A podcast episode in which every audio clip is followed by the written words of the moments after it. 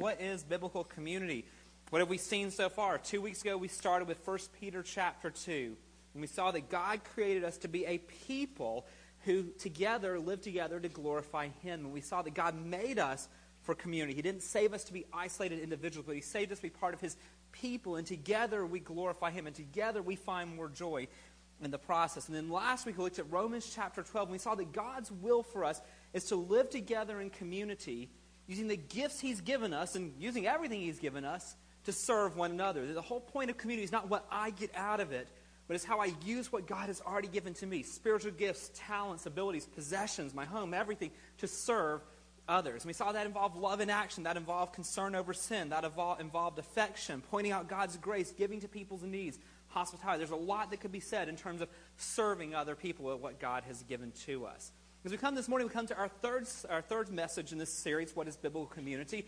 And we're coming to today an important way we are called to serve one another. An important way that we do what we saw last week, one very particular area.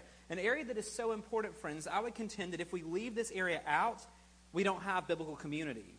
We might have community like the world offers, but we don't have community as God designs if we miss this one this morning. And this morning's idea is simple simply this God calls us to speak His word to each other as we share life together.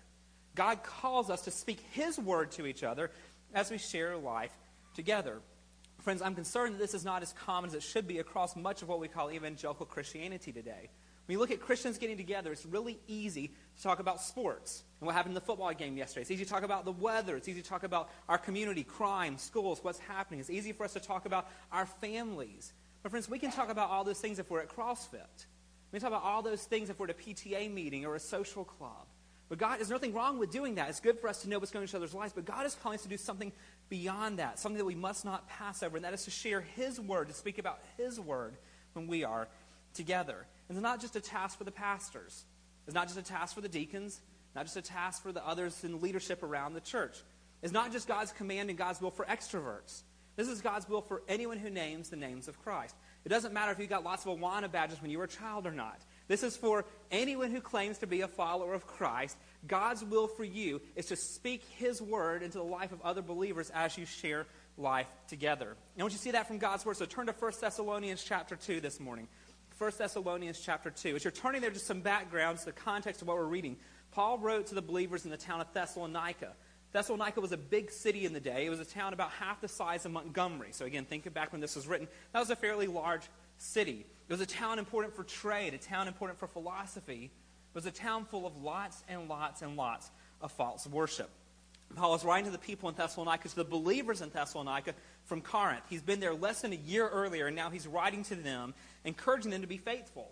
They were having some difficulties, so he is telling them to be faithful. And as he encourages them to faithfulness, he, we're going to see a lot of life application for us of what that looks like. And particularly as we're thinking about community, there's a lot of encouragement for, here, for us here of how we live together in community as well. We're starting in 1 Thessalonians chapter 2, but chapter 1, leading up to what we're getting to this morning, Paul explains his love for the people. He explains his confidence in God's working in their life, and he reminds them of how they received the gospel. And we get to where we pick up this morning in 1 Thessalonians chapter 2, verse 1. Paul gets really transparent here. And I would argue that Paul's writing here is probably the most transparent he is of anything that we see from him in the New Testament. We get more insight into Paul's heart here of what he does and why he does it here. We see his motivations. And he's doing this primarily because he's defending his work. There's been false teachers who come into Thessalonica and they're kind of confusing people in the body of Christ there. And so he's defending him and the other apostles and what they did. But in defending himself, he's explaining why they did what they did, why they shared the Word of God as they shared life. And it becomes fascinating and insightful for us about what God expects of us as well. It's an example for us to follow. We'll see that Paul spoke God's Word to other believers as he shared life with them. And likewise, God calls us to speak his Word to each other as we share life together. As we come to 1 Thessalonians chapter 2, I want you to listen to three things. We'll be listening for three things as we read. Number one, what do they speak to each other?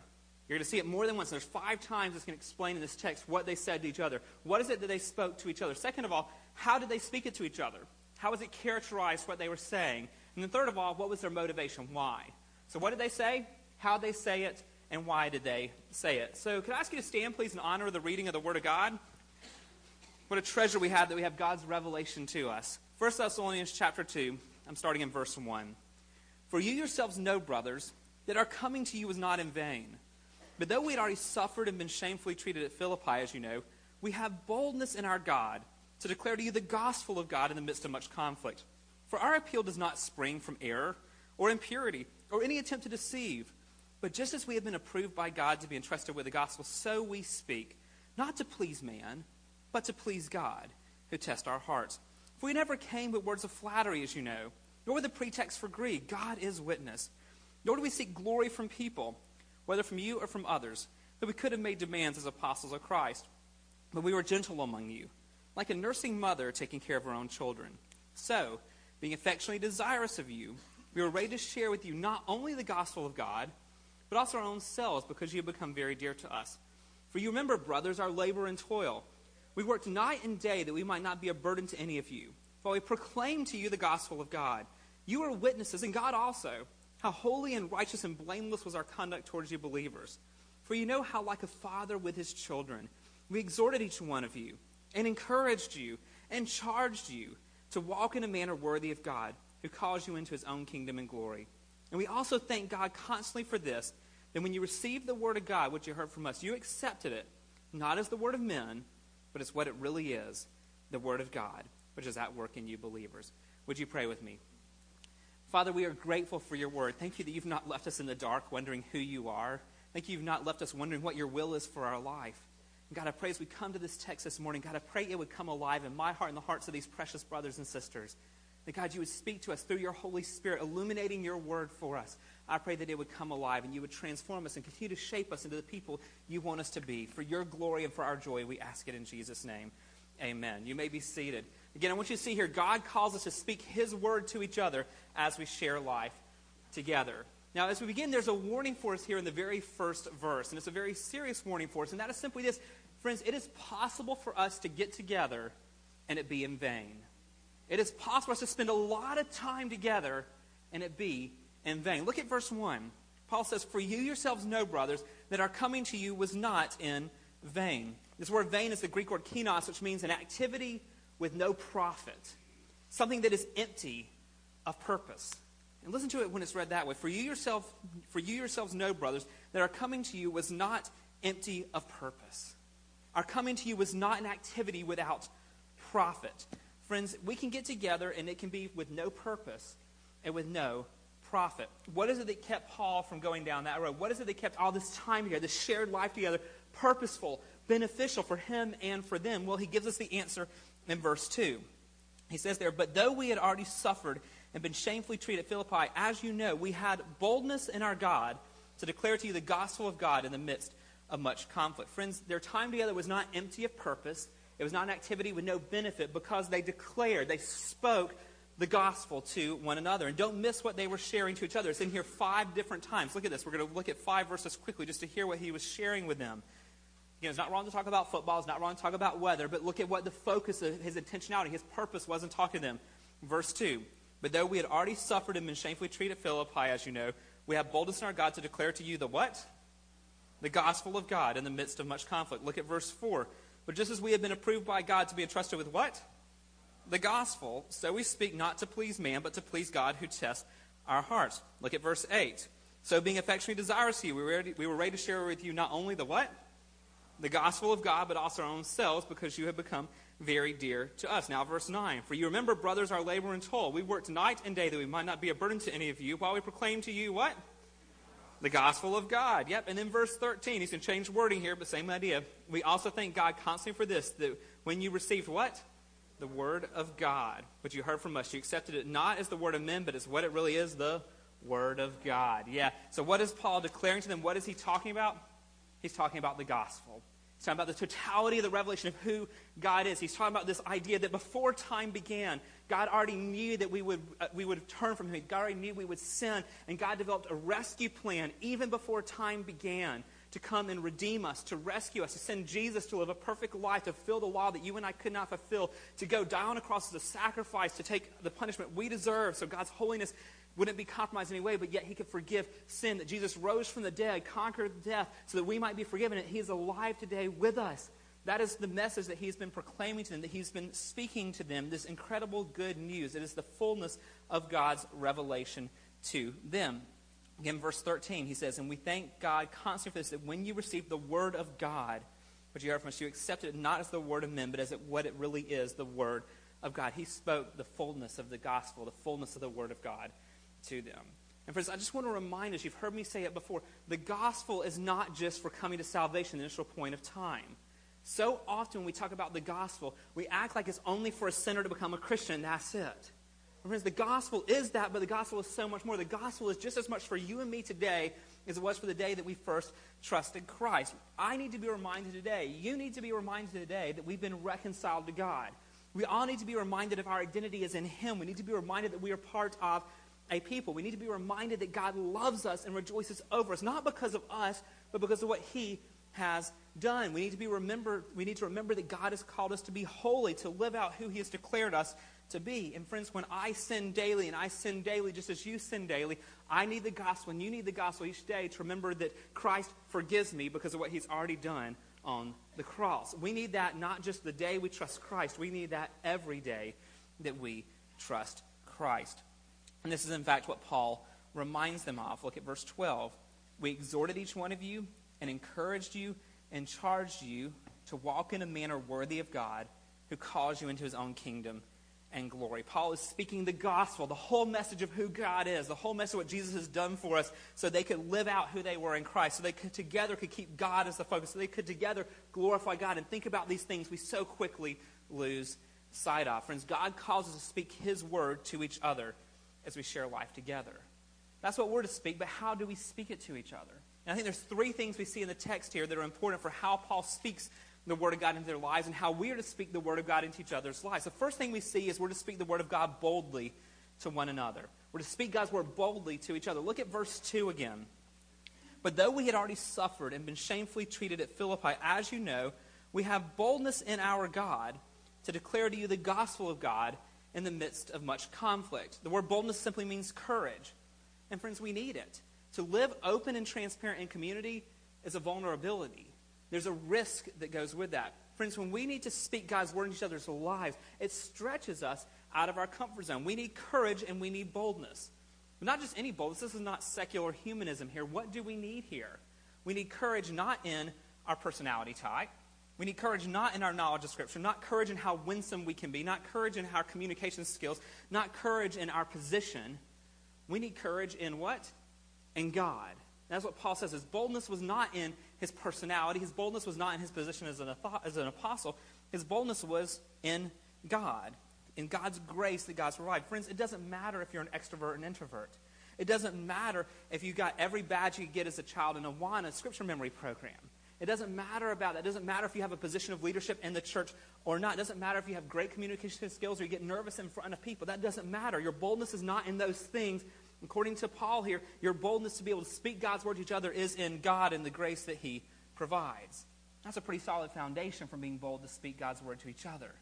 But there's more in verse 4. There's two other things we see about how we can be bold. Not only does it come from God, but look at what we have to understand if we want to be able to speak each other, speak the word to each other. First, the first part of verse 4. But just as we have been approved by God to be entrusted with the gospel, so we speak. Now let's just pause there. We've been entrusted by God with the gospel. Friends, we are stewards of the gospel. If we want to be bold to speak God's word to each other, to live in community the way God wants us to live with each other, we have to, first of all, understand boldness comes from Him. But second of all, we understand that it comes from understanding that we're stewards of the gospel. Stewardship means it belongs to God, it's not mine. God's given it to me for a reason. And friends, the whole message of the Bible is not just about me or just about you, it's about what God is doing.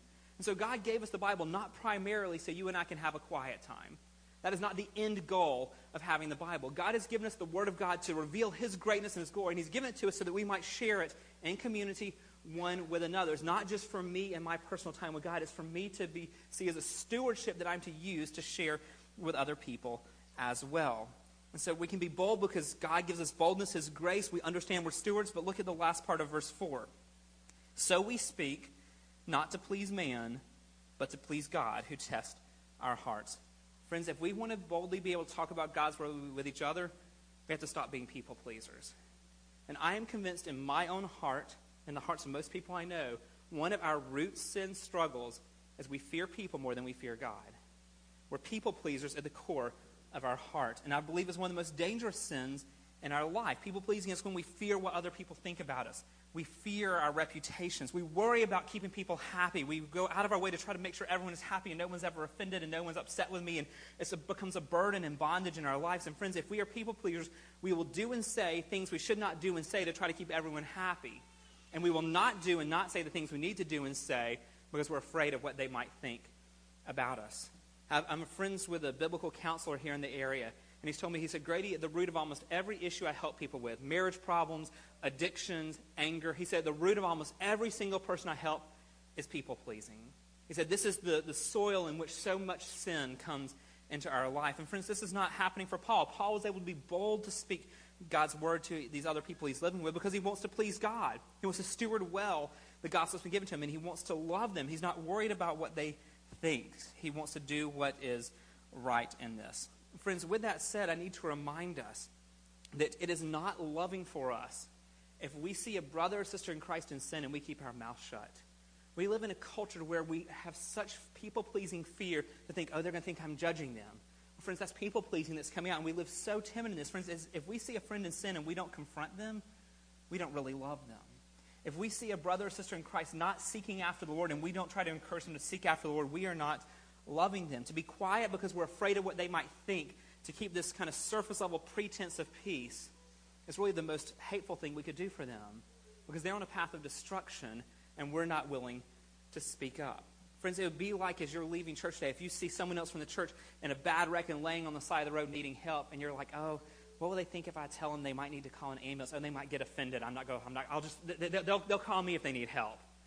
That'd be foolish to do that because that wouldn't be loving. We'd be, we wouldn't be doing what they need. The same thing in the spiritual realm, friends. When we see brothers and sisters in Christ who claim the name of Christ and they have sin in their life and they have areas where they're not seeking the Lord and we keep quiet out of what they think, it is just as hateful as not helping someone in need. And friends, it could be as simple as we see a brother or sister with an angry heart, a brother or sister with bitterness in their heart, someone who's dealing with jealousy, a husband not loving his wife the way Christ loved the church, a father or mother provoking their children to anger. Friends, we need to be willing to boldly speak the Word of God to them. God has given it to us as a stewardship, not for us to sit on and hope, I hope they'll figure it out one day. He's given it to us that we might share it boldly, as Paul does, to help our brothers and sisters out. With that said, we need to make a clear distinction here.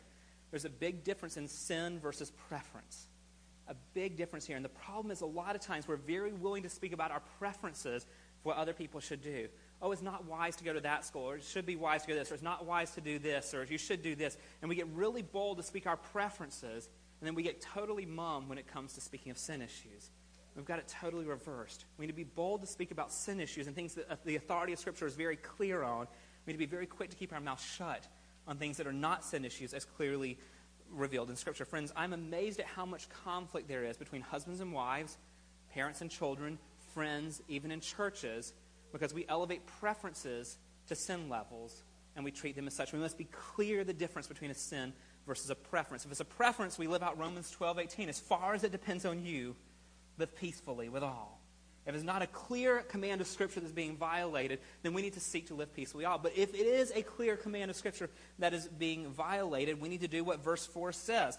Just as we have been approved by God to be entrusted with the gospel, so we speak not to please man, but to please God who tests our heart. Friend, God calls us to look to His grace to move past our people pleasing tendencies in our heart, to steward the gospel well by speaking the word of God into each other's life, both for encouragement, but also for correction where it is needed. But let me say as well being bold does not mean being obnoxious. being bold does not mean being judgmental. Being bold doesn't mean coming from a place of superiority as a know it all. No, that's not what we're talking about here. This is a both and. We are bold and loving at the same time. So, how do we speak the word to each other? We speak it boldly, but second of all, we speak it lovingly to each other. We speak it boldly and we speak it lovingly. How do we speak it lovingly, friends? This is a heart issue thing. This goes back to our heart and our motivations which is where 1 Thessalonians 2 is so incredibly helpful for us. Look at how Paul felt about the people and why he spoke like he did. Verse 3. Paul says, For our appeal does not spring, does not come from error or impurity or any attempt to deceive. Friends, he's not speaking from error. He's not giving his opinions. Friends, your opinions and my opinions are all wrong at times, right? He's not speaking for anything with error. He's speaking something that has no error, and that's the Word of God. He's speaking without any impurity. He's not trying to get them to serve him. He's not getting something for himself. He's not building himself up. He's speaking to serve them in this. And he's speaking without deception. This means he's not trying to manipulate them. Friends, it is amazing how much, as followers of Christ, we can try to proof text certain verses of Scripture and use them to manipulate other people to do what we want to do. And that's not what Paul is doing here. He's trying to help them understand who God is and how that changes them. He further explains what he's not doing, verse 5 and 6. He said, We never came with words of flattery, as you know, nor with a pretext for greed. God is witness. Nor do we seek glory from people, whether from you or from others, that we could have made demands as apostles of Christ. So we didn't come flattering you. Where flattery is trying to influence another person with your words. So we're not trying to do that. We're not trying to gain anything from me. So I'm trying to do this for you. I love you. I'm serving you. He says we're not trying to get glory from people. He's not trying to build himself up by tearing them down. He's speaking from a posture of humility. Which, again, friends, this is important for us. As we speak the word boldly and lovingly, we must guard our hearts to never speak as one who has it figured out to someone who needs to have it figured out. The reality is, every single one of us is in a journey. Every single one of us needs God's word daily. Every single one of us needs God's grace daily. You have blind spots. I have blind spots. None of us has it all figured out.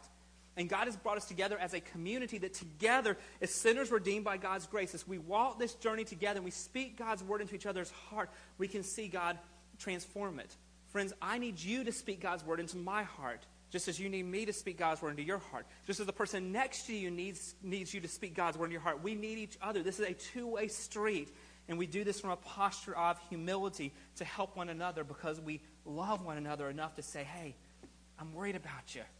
Are you seeking after the Lord? I'm worried about you. How's your marriage? How are you treating your kids? I'm worried about you. Are there blind spots where the enemy is deceiving you? And then we initiate as well. Hey, would you help me? I've got this blind spot where I'm falling into sin. I've got this area where I'm not treating my kids well. Would you help me? And this is a two way street where together we speak the word of God to one another as brother and sister, both desperately in need of God's grace. We speak it boldly and we speak it lovingly. But there's a third way I see Paul speaking God's word to the people here, and that's relationally. We speak it boldly, we speak it lovingly, and we speak it relationally. That means we don't do it from a distance. We don't do it from a place of unconcern. Look at verse 7. Paul says, We were gentle among you, like a nursing mother taking care of her own children. He says, We were among you. This means living together. Friends, what Paul has in mind here, speaking the word of God to each other, is not getting onto social media and blasting someone else for the sin in their life. That's not what Paul has in mind here. He, this is a face to face shared life. As I'm living among you, as we're together, as we're hanging out at my house, as we're hanging out at the coffee shop, as we're at the gym together, whatever, we can look at each other and say, hey, brother, how are you doing there? I'm worried about this in your life. It's a relationship, a among you type relationship. And the image that Paul conveys is very unique here to help us get this. He says, the way you should be talking to each other, look at verse 7, is like a nursing mother taking care of her children. That's probably not the image you would pick out to describe how we're to relate to each other in the body of Christ, is it? A mother nursing her children. What is Paul trying to say? Think about this. A mother nursing her child has not given her child to someone else to be fed and taken care of. The, a mother who's nursing her child has the child as physically close as is humanly possible to impart life to that child. This is the image under the inspiration of the Holy Spirit that Paul picks out to describe how close our lives are to be intertwined in community that we are imparting God's word to each other as close as a mother nursing her child. And in case we miss the imagery he's trying to convey, he tells us very plainly in verse 8 what he's saying. It's a verse we've talked about the last two weeks. Verse 8 So, being affectionately desirous of you, we were ready to share with you not only the gospel of God, but also our own selves, because you have become very dear to us. Friends, you can't get a much stronger description of being close and loving each other. Affectionately desirous. I feel Paul struggling here to find human words to describe the feeling he has to want to be among them face to face with them. I'm affectionately desirous of you. It's so much so that I'm going to speak boldly and lovingly God's word, but I'm also going to share myself. In fact, the word that gets translated self here is the same word for soul. I'm going to share my soul with you. We're going to be that close, like a mother nursing her child. We're going to share our souls as we walk this journey of seeking God's grace together, speaking God's word to one another. So, friends, what does it look like to speak God's word to each other boldly, lovingly, and relationally? I think verses 11 and 12 shows us what that looks like practically. Look back at verse 11. For you know how, like a father with his children, we exhorted each one of you and encouraged you and charged you to walk in a manner worthy of God who calls you into his own kingdom and glory. What does it look like? You exhort one another. This means to directly speak God's word to each other. We're exhorting each other. Friends, this is going to someone else and being like, hey, man, how is your love for the Lord these days? Man, you told me you were struggling in the sin area. How are you doing that? How can I pray for you? Friends, that's exhorting. That's coming alongside. That's speaking God's word to one another. It's both the encouragement to pursue God and the correction of sin. That's an exhortation. But it's not just that. It's, he says to encourage you as well. So, verse 12, he says, We exhorted each one of you and encouraged you. Friends, it's not just enough to be like, How are you doing in that area? You need to do better. Get over it. That's not what he's talking about here. It's an exhortation with encouragement. Last week, looking at Romans 12, we talked about what it looks like to serve each other, and we said part of that was honoring one another. How do you honor one another? You point out God's grace at work in each other's life. For instance, there's nothing more encouraging than when someone comes up to me and says, Man, I just want you to know, I see God's grace at work here. God is working. Friends, I can lose sight of that, just as you can lose sight of that. And to have a brother or sister encourage you and say, Hey, I just want you to see God has brought you so far. You may not see it, but look at where you were six months ago. Look at what God has done in your life now. Not because of you, but because of God. They're encouraging you, showing God's grace that's what's in view here. You exhort, you speak the word of God, but you also encourage. Look at what God has already done. Yes, you may have sinned in this way, but look at where God's brought you the last six months and look at where He's taken you. You're encouraging them with God's grace. And then He has a third word here in verse 12. We exhorted, we encouraged, and we charged. Some translations render this word we urged.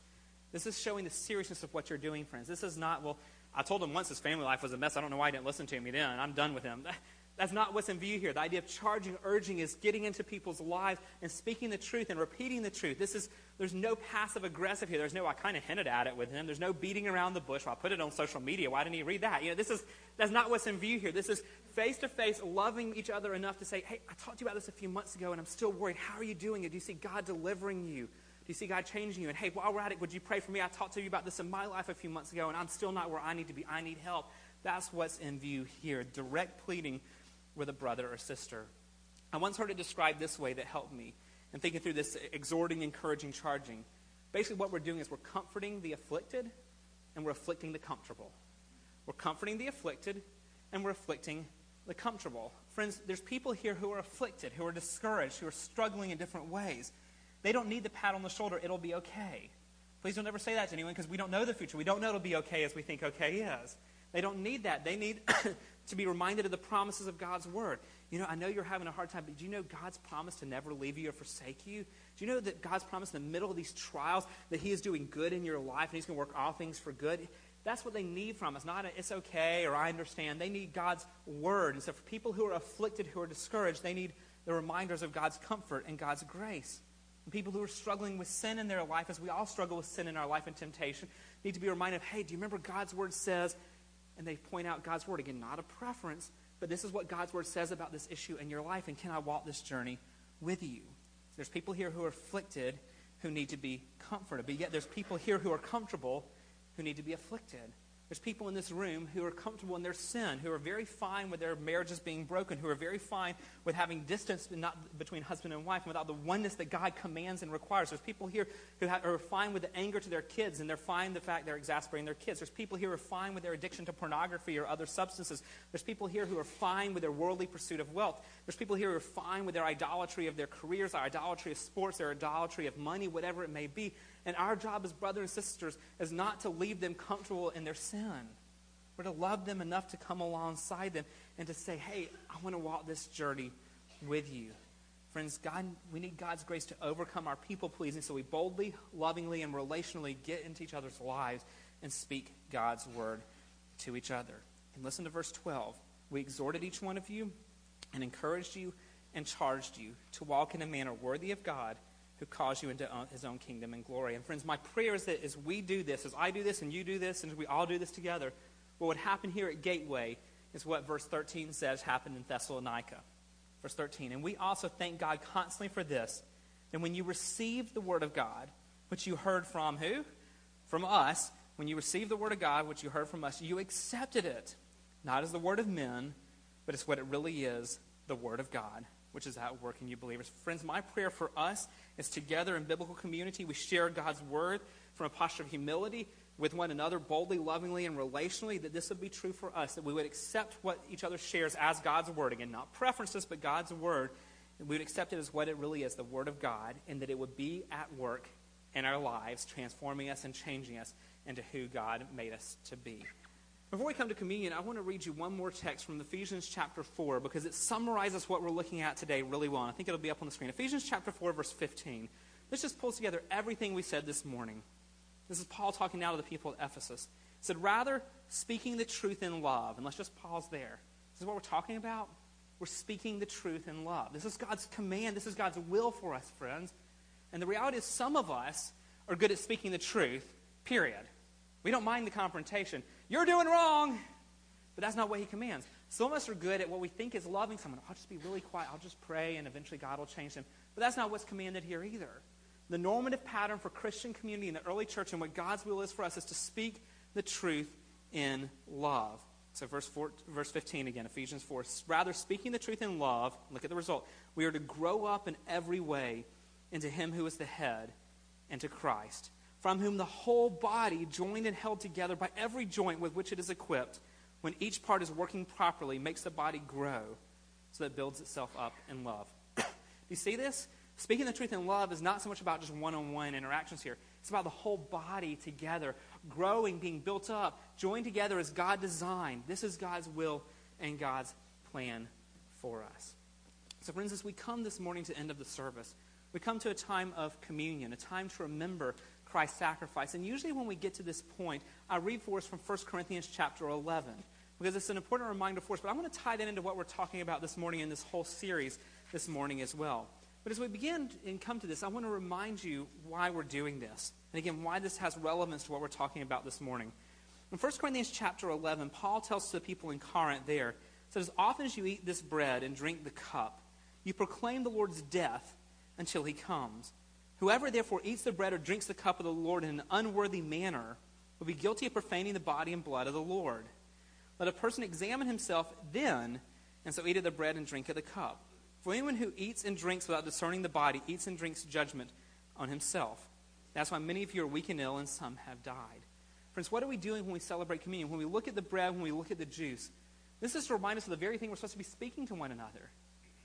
this is a reminder of the gospel. And friends, we cannot get to God on our own. There's no way. We've offended God. We've sinned greatly against Him. Every single one of us has sinned against Him. But God, being rich in mercy, came to us. Jesus lived a perfect life, satisfied all the demands of the law, went to the cross, and all the punishment, the wrath that you and I deserve for our sin got put on Him. The transaction was made. He took our sin, and His righteousness was given to us. And when we break the bread and we drink the cup, we're reminded that His body was broken, His blood was poured out so that you and I might be restored to a right relationship with God. But when we come to this as well, we're told to, to examine ourselves. Friends, we don't rush to the Lord's table. We don't just run up here and take it and go about our normal lives. This is a serious thing. We are claiming by taking this to be a follower of Jesus. We're claiming by this that we believe that Christ's body was broken, his blood was shed, so that I might be restored to a right relationship with God, so that I might become part of the people of God. And so, friends, we're told to examine ourselves. So, first of all, if you're a follower of Jesus, you're welcome. It doesn't matter if you're a member of Gateway or not, but this is only for followers of Christ. If you're not a follower of Jesus yet, I just encourage you. There's no shame in sitting there and thinking about these things and reflecting on them. No one's going to look at you funny for that. This is something just for God's children to observe. But beyond that, we're told to examine ourselves. We need to reflect on am I ready to receive this? And so as you come and you receive the elements, our deacons will help direct you. You'll return to your seat.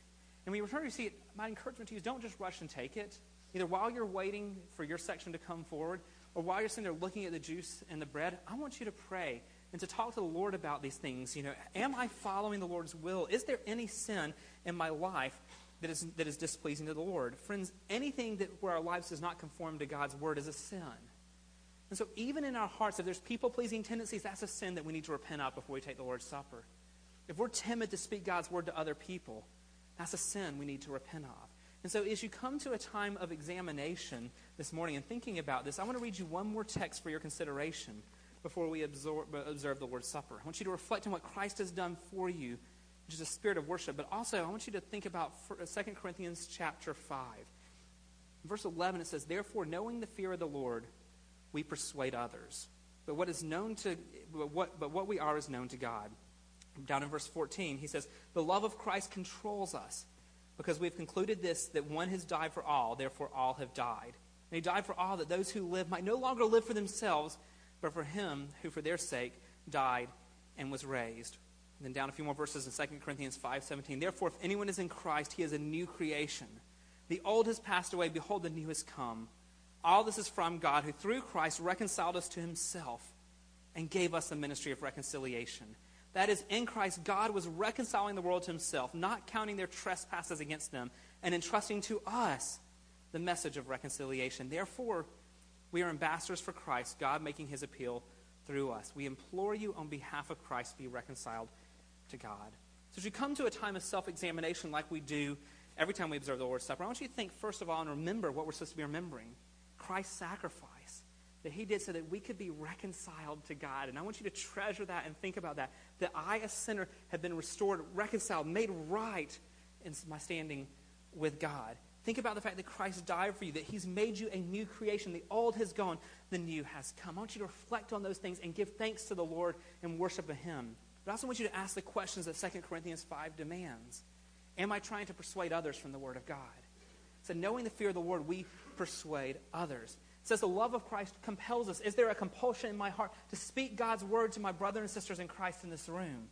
As well as what we'll talk about next week to those around me who do not know the Lord.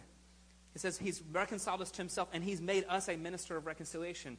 Is there evidence in our life not only of being reconciled to God, but is there evidence in my heart that God is using me to be a reconciler of others? Is there evidence of God doing this in my life? And am I appealing to others as God's ambassador? And ambassadors don't go sharing their preferences. Ambassadors go saying, My government says do this. And we come not saying, Here's what I think you should do. We go to others saying, You know, as I'm looking at your life and my life, here's let's see what God's word says about it. Are we doing that with one another? Friends, God has called us to speak his word boldly, lovingly, and relationally as we share life in community. As we come to the Lord's Supper this morning, I want to ask you to pray and reflect on that. I'm going to pray first, and we're going to ask our praise team to come receive the elements so they can lead us in singing in just a few minutes, but would you pray with me? Father, you have given us an incredibly high calling. You have reconciled us to yourself, and you have entrusted to us the ministry of reconciliation. Father, what an incredible thought that is. God, you could do it whatever you want to. God, you could choose to reconcile people through writing it in the sky. You could give voices that just echo out across a city. But instead, you've called your church, your people, to be your mouthpiece, to share your word in our lives of one another. God, I ask for grace for me to do that. I ask for grace for these precious brothers and sisters to do that as well, Father. That as we speak your word to each other, God, that you might transform us, that you might free us from patterns of sin, that we might have joy, we might find encouragement for this journey that you've called us on in this Christian walk. And Father, now as we come to a time of communion, of remembering your love for us, remembering the sacrifice that enabled us to be reconciled to you, as we look at the bread and we drink the cup, Lord, I pray this day that you would remind us of the gospel, that you'd remind us of what you've done. And God, I pray you would fill our hearts as your children with great, great thankfulness, that we would worship you and praise you in return for all that you've done. But God, I pray as we think about this, I pray that you might challenge us and convict us as well. God, that you might show us ways that we can be your ambassadors, your ministers of reconciliation, even one to another, right here with others in this room, here in the body of Christ at Gateway. So would you use time of communion, Lord, to give us thankfulness for what you've done, but would you use it as well to shape us, to mold us more into who you want us to be. And we will give you all the praise and all the glory and all the honor because you're deserving of it. And we ask it all in Jesus' name. Amen. Well, I want to invite our praise team to come and receive the elements, and then the, the deacons will direct you in just a moment.